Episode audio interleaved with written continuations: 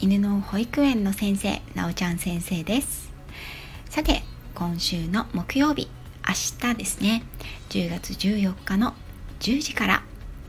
午前10時から私のこのチャンネルで元獣医師現アクセサリー作家のアトリエ太郎さんと元獣医×トレーナーとちょっと雑談しませんか？ライブを行いたいと思います。お手すきの皆さんどうぞ。お越しくださいね。さて今日はお待たせいたしました。待望の世界一周の船旅上海後編をお届けいたします。船内のオプショナルツアーで餃子作りと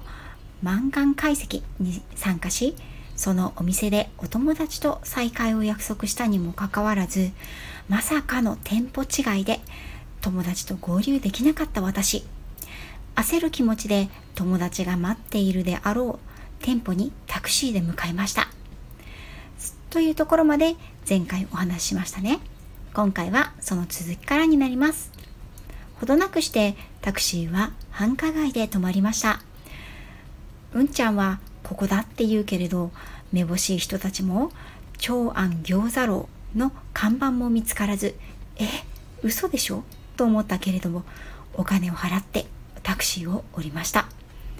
ツアーで次の目的地に向かった皆さんに大丈夫です。と笑顔で強がったけれどこの時ほど不安に駆られた気候地はなかったんじゃないかと思うぐらいです。仕方ない。ここだと言うならまずは探そう。と辺りをぐるっと見回すと表通りの角から見慣れた友達の姿がみんなで規制を上げながら駆け寄って抱き合いました。半泣き状態で事情を説明して謝ると中国語の堪能なお友達が説明してくれました。彼女はこのお店がチェーン店であることを知ってこれは大変と思いツアーの企画元に国際電話をかけ私が参加している店舗を聞き出していました。そして今まさにガイドブックに載っていた店舗に私宛の置き手紙をして餃子ツアーをしていた。店舗に向かうためにお店から出てきたところだったんです。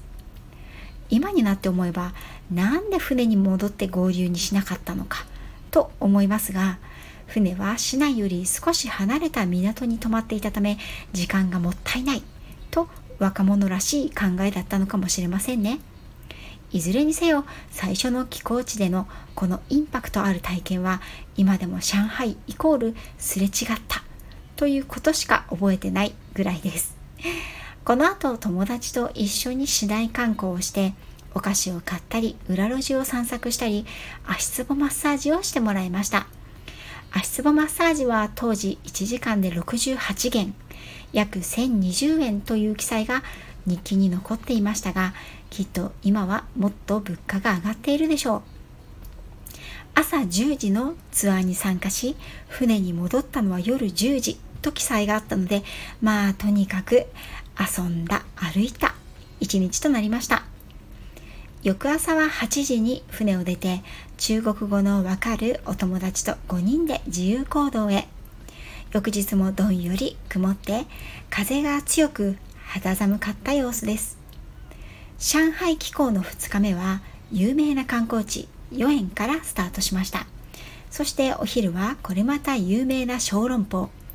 南昌万東店という現地でも有名なお店でコロナ禍の今では考えられないほどすし詰めに詰め込まれた店内と当然ながらの相席。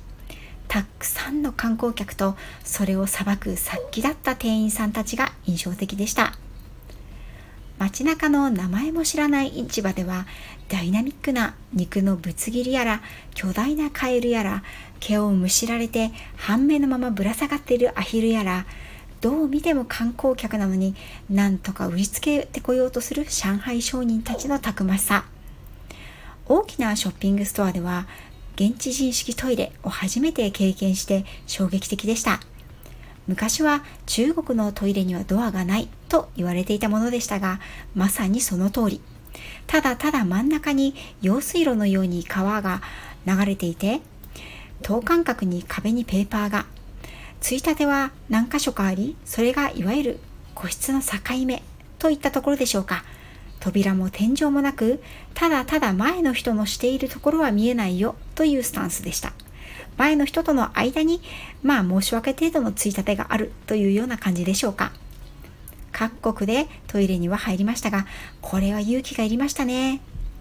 お友達と代わる代わるトイレの入り口に立って誰か入ってこないか見張ってもらって一人ずつ用を足したことを覚えています。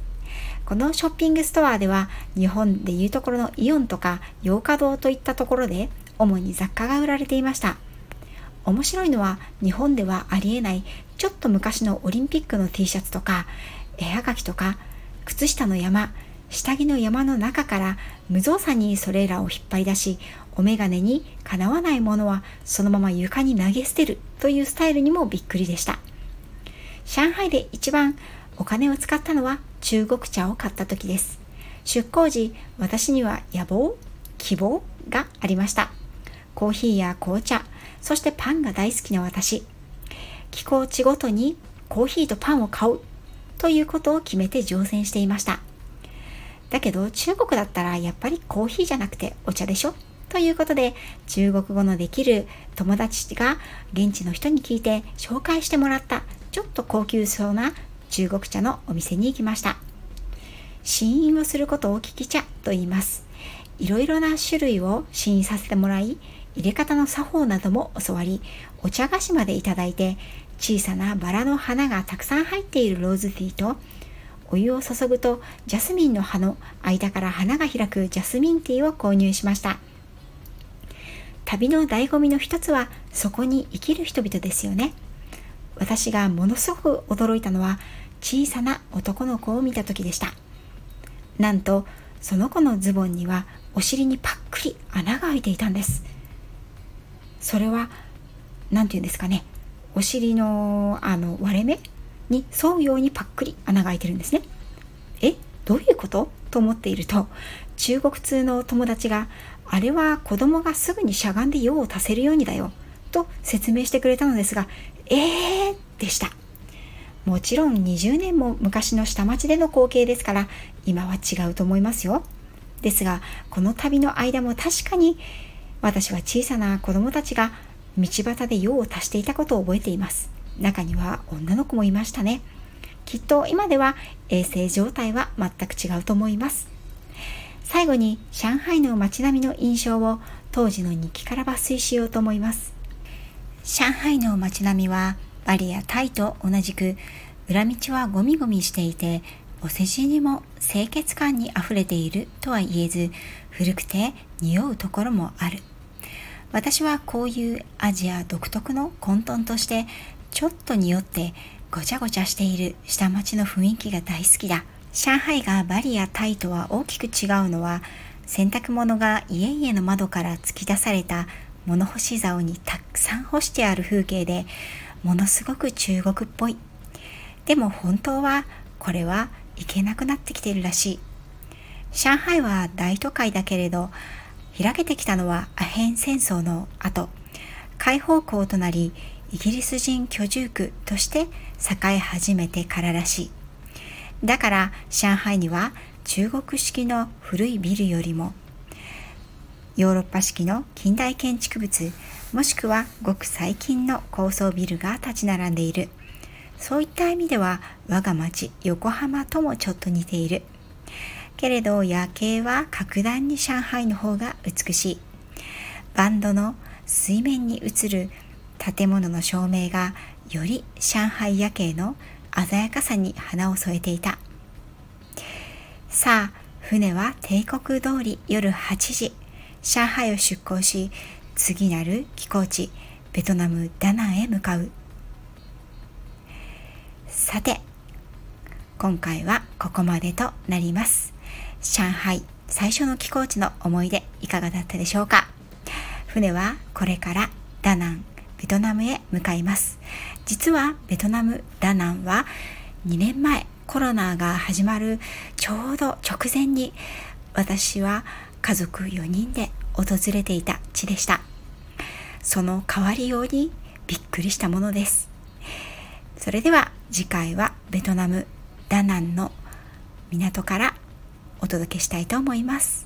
本日も最後まで聴いていただきありがとうございました。